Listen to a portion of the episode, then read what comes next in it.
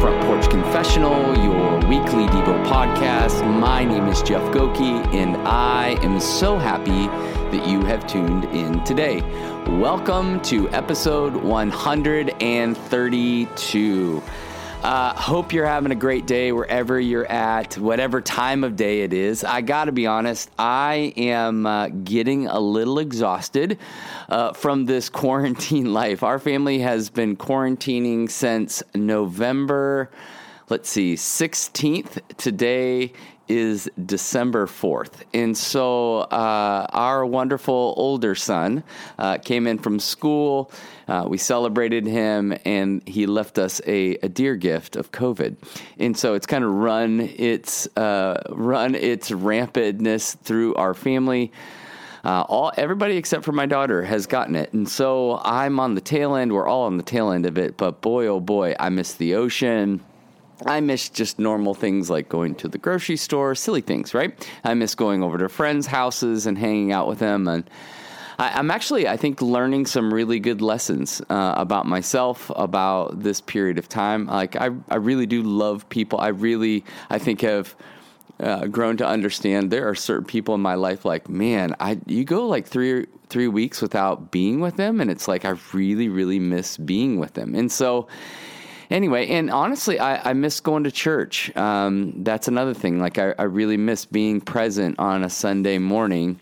Um, and so I, I've I've missed all those things. Um, but I've I've still been able to go on walks and be wise in that way. Um, but and that's been great. And again, slowing down a little bit. But man, I'm telling you what, I miss the ocean. I miss um, just the normal parts of life. And so, I don't know, it's made me grateful for friends. It's made me grateful for a lot of those very small, normal things. Um, makes me really, really grateful for the ocean. And, um, you know, when you don't have those things for a period of time, you start to to think like, wow, you know, really grateful for um, the freedoms to go to a grocery store, like how available that is. And when you don't have that, you know, you're like, oh my gosh, well, how am I going to get this? And how am I going to get that? So I don't know, just feeling really grateful, uh, but also missing those things as well. So I hope even in the, I, am, I would imagine like during this period of time that many of you are going through similar things. Um, we know right now that a lot of people are, are getting COVID and getting locked down. And so I want you to know, like, uh, I resonate with that. Um, but I also want to use it as an opportunity to learn, you know, reflect, be grateful, be thankful for the things, um, that, that maybe you've gone without, but now as a result of going without, you're like, wow, I'm really thankful for those things. So it's been a good time for me to be able to slow down and uh, be thankful for some of those things. So um, I want to say thank you. Thank you for all those who of you who continue to listen week in and week out. I mean, one hundred thirty-two podcasts is no joke. And I know some of you have listened to every single one of them. And so I love that we get to go on this journey together. We get to learn together and grow together. So thank you so much for subscribing and, and sharing those with friends. And uh, I really do appreciate it. And those who continue to give on Patreon, P-A-T-R-E-O-N dot com forward slash front porch confessional dot com. Thank you so much for financially being a part of that. If you'd like to to be a part of uh, this podcast financially, you can just go there to that website uh, and you can sign up for just a mo- monthly donation. Um, and I send some blog posts off and do some other little things as a result of that. So thank you for all of the you who continue uh, to be a part of that. All right. Our passage today is Exodus thirty-three eleven. Exodus thirty-three eleven says this. Thus, the Lord used to speak to Moses face to face, as a man speaks to his friend. When Moses turned again into the camp, his assistant Joshua, the son of Nun, a young man, would not depart from the tent. Uh, I, I uh, as a part of being with Ben, I was talking about how last time we were with Ben, which was a few weeks ago, uh, and I, I talked about it a little bit, but we celebrated his uh, twentieth twentieth birthday, which is crazy to me. And uh, as a result of that, I just get time with each of the kids. Want to go spend time with each of the kids on, on a one-on-one basis. And, you know, Ben and I just, we continue to have these sweet times in um, together where, you know, we'll talk about the past, and we'll talk about things that I could have done really good and things that I've really failed. And, and so I keep bringing this up because I do think it's important. It's been very, very important for me. Uh, but I think it's important for him as well. And as he's been reflecting over the years, and he just said, you know, when we first moved to California, which was four and a half years ago, he's like, you were, you were like gone, like mentally, like for about, he said, I would say for about three to four months, like you just were at home, but you weren't home. And we all felt it, and we all knew, knew it, but, but you didn't. And you just, you weren't available. I mean, you were there, but you weren't available. And, he, and I just missed that relationship with you. I missed your presence. I missed your listening ear. I missed your advice. I missed going and having those special times with you, but, but you were just gone. And I started thinking about that. And again, like those are painful moments to remember, but they're also moments that are enduring. Because I start to realize, and he he did say this, he said, but I feel your presence now. I feel like you're here. I feel like you're listening to me, that you see me, that you care about me. And I've always known that you loved me, but I just desired that presence with you. And so again, like as I was reflecting on that, and I was going, um, he desired that, has over the years desired that deep relationship with his dad. And yet I was busy and running off and trying to accomplish and execute, and, you know, and I'm, I'm wired that way. I'm a three on the Enneagram. And so I'm a doer. Like I get it done. I want to execute. And there's a part of me that feels really successful and alive when I do that. But what I realize and now, and I didn't, but that I didn't realize then, is I was rejecting my son in a relationship, a deep relationship that he desired to have with me. But because I was running off and, and trying to, you know, I don't know, be successful or prove myself, I, I missed out on it. And that's what I love about this passage. This passage, and as I have reflected on it, kind of taken some time and thought through it, I can't help but think about relationship. I can't help but think about Moses, and I can't help but ask, like, what created this intentional relationship where God spoke to Moses like humans talk to each other face to face, like a friend, like a real friend is what the passage was saying.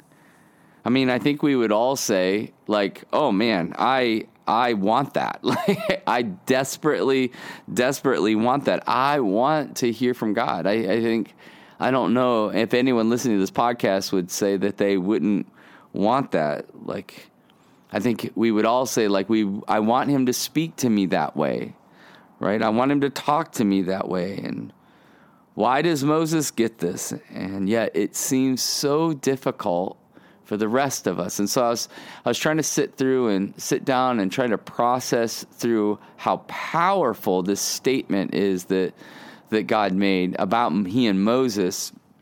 I just wanted to, one, think about myself, and then kind of challenge you to think about yourself and your relationship. You know, I'm sure there are many, many reasons um, that that is the case, where we don't sense and we don't feel his presence. But as I kind of sat down and was working through this passage in my own life and my own desire to have a deep, deep, deep relationship with God, I, I just thought of a couple things, a couple things that came to mind that I think they're things that I'm trying to work on in my own life. Um, I'm hoping that many of you are doing the same. But um, one of the things I started thinking through was availability.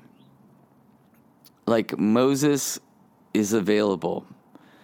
You know, I, I realized the other day as I was going for a walk, um, and when I go on these walks, I mean, you hear me talk about going on these walks, but when I go on these walks, I don't have music. I really don't do phone calls. I just walk. And I listen, and I watch, and I wait. But what I realize is, for most of my life, I have not made myself available consistently. I mean, you know, when I needed something from God, you know, I would be present, or, you know, but for the most part, you know, I was running around, you know, and asking him to accommodate my schedule. And maybe you'll relate with that. you know, I would say like, well, you know, I mean, he, he'll understand, right? Like, I'm really, really busy. You know, I've got a, I've got a lot to get done. I have a ton of responsibilities. You know, I'm I'm pretty important, you know, and, and, and I have a lot of people that are depending on me to, to do a good job and to be awesome at what I do because it will help them. And but as I as I read and I reflect on the life of Moses, I see a man that is leading a million people to the promised land. You know, and all the complexities that go along with that. And yet he always, he seems to always make himself available to hear from the Lord and to be led by him. And I just started working through that and thinking, wow, how weird it must have been to have all the people coming in and complaining and this is what we need and why aren't we going back and why has God abandoned us and we're hungry and we're thirsty and when are we going to get there and when are we going to get there and when are we going to get there and, and on and on and on, not just from a few people in a family or a few coworkers, but no, like a million people. And yet I think he came to this place, Moses did, where he's like, I need to be available to God first.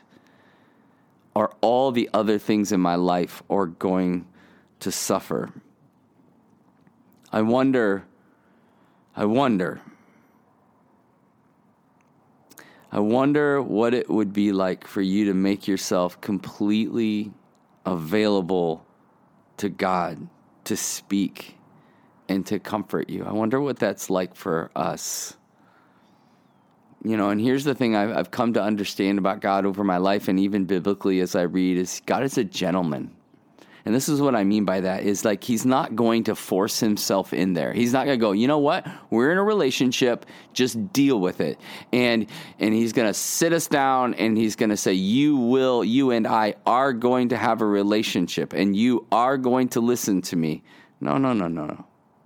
He's waiting patiently for us to experience all the relation that the relationship that he has available to us. He's waiting patiently. And, you know, we need him, but the reality is he does not need us. He does not need relationship with us in order to be okay, but we do need relationship with him. And so he waits patiently for us to make ourselves available. And in those times of availability, where we slow ourselves down, where it's not about getting something out of it. It's just him. He meets us there, face to face.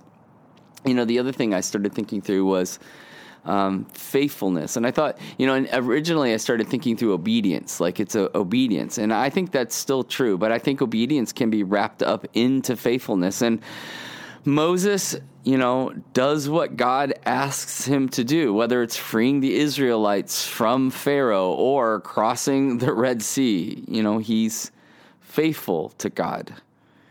Faithfulness is, I, I think it's one of those enduring qualities, and I think it's the byproduct of a covenant-keeping, you know, person. I started thinking about Patty and I's marriage. And uh, as I remain faithful to the vows and the commitment and the covenant that uh, that I committed to year after year after year, it creates a depth. It creates intimacy.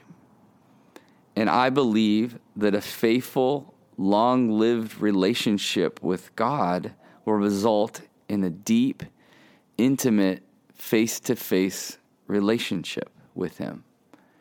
You know, the other day I'm in the car and I'm just kind of quiet.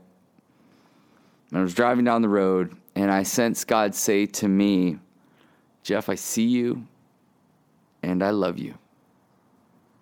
And I just started weeping because I believed it. I believed it. I believed it. All these years I've followed after him and and I really, it's not just to get something in return, it's it's that I really do think he sees me and I see him and I love him and and, and, and I, I this is a, a unique period of time in my life and I'm grateful for that experience. And as I work through that, and and I challenge myself and I challenge you, you know, do you believe that God is a covenant-keeping, relational God that wants to meet you not just in the wilderness, but also in paradise? He just wants you, but do you want him? He wants to have a face-to-face relationship with us, but are we creating space and time to just be with him? Because God's relational love is available to see to those who seek his face. And so the question I've been working through is this, is when was the last time you sensed the relational love of the Father? And maybe today, maybe this week, slow down, make yourself available, and continue to be faithful as you follow after him. Father God, thank you for your patience. Thank you for your waiting and desiring to have this intimate relationship with us. Spirit of God, would you convict us to be available, convict us to continue to be faithful to you, O covenant-keeping God. So, so today, would you slow down and would you remember to take a breath and reflect and believe that the God of the universe is near to you in your own heartbeat. Until next time, cheers.